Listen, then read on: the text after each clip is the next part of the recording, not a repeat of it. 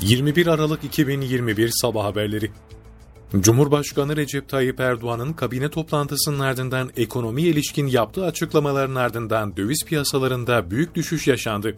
Açıklamalarında ekonomideki son gelişmeleri değerlendiren Erdoğan, tasarruflarını değerlendirirken kurdaki yükselişten kaynaklanan kaygıları gidermek isteyen vatandaşlara yeni bir finansal alternatif sunacaklarını belirterek, bundan sonra hiçbir vatandaşımızın kur daha yüksek olacak diye mevduatını Türk lirasından dövize geçirmesine ihtiyaç kalmayacak dedi. Cumhurbaşkanı Recep Tayyip Erdoğan, Cumhurbaşkanlığı kabine toplantısının ardından açıklamalarda bulundu. Cumhurbaşkanı Erdoğan, çalışanlarımızı hayat pahalılığı altında ezdirmeme sözünü yerine getiriyoruz dedi.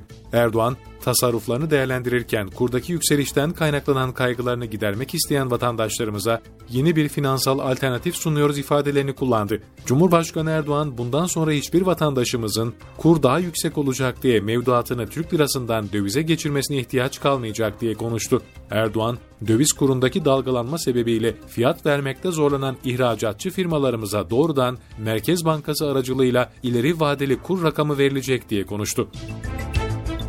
Kabine toplantısının ardından ulusa seslenen Cumhurbaşkanı Erdoğan'dan üniversite öğrencilerine müjde geldi. Erdoğan gelecek yıl lisans burs ücretlerinin aylık 850 liraya yükseltildiğini duyurdu. Her yıl ortalama 150 bin yeni öğrenci burs almaya hak kazanıyordu. Bu yıl 180 bin evladımız burs imkanından faydalanacak diyen Erdoğan, önümüzdeki yıl burs ücretlerini lisansta 850 liraya, yüksek lisansta 1700 liraya, doktorada ise 2500 liraya çıkartıyoruz ifadelerini kullandı.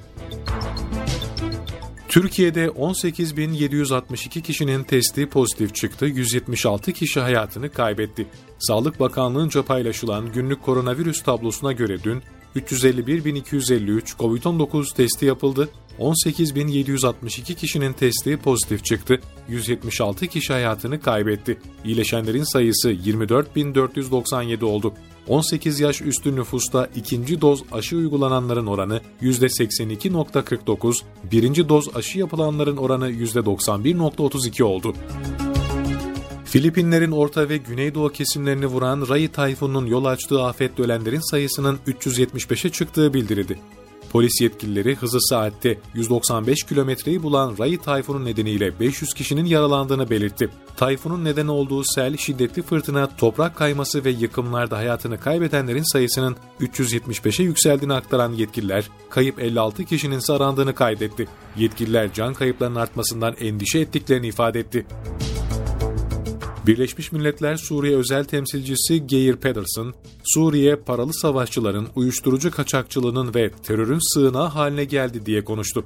Birleşmiş Milletler Suriye özel temsilcisi Pedersen, Birleşmiş Milletler Güvenlik Konseyi'ne briefinginde Suriye'nin istikrarsızlık yaymaya devam ettiğine dikkati çekti ülkede açlık ve yoksulluğun patladığını ve 14 milyon kişinin yardıma muhtaç olduğunu belirten Pedersen, Suriye paralı savaşçıların, uyuşturucu kaçakçılığının ve terörün sığınağı haline geldi dedi.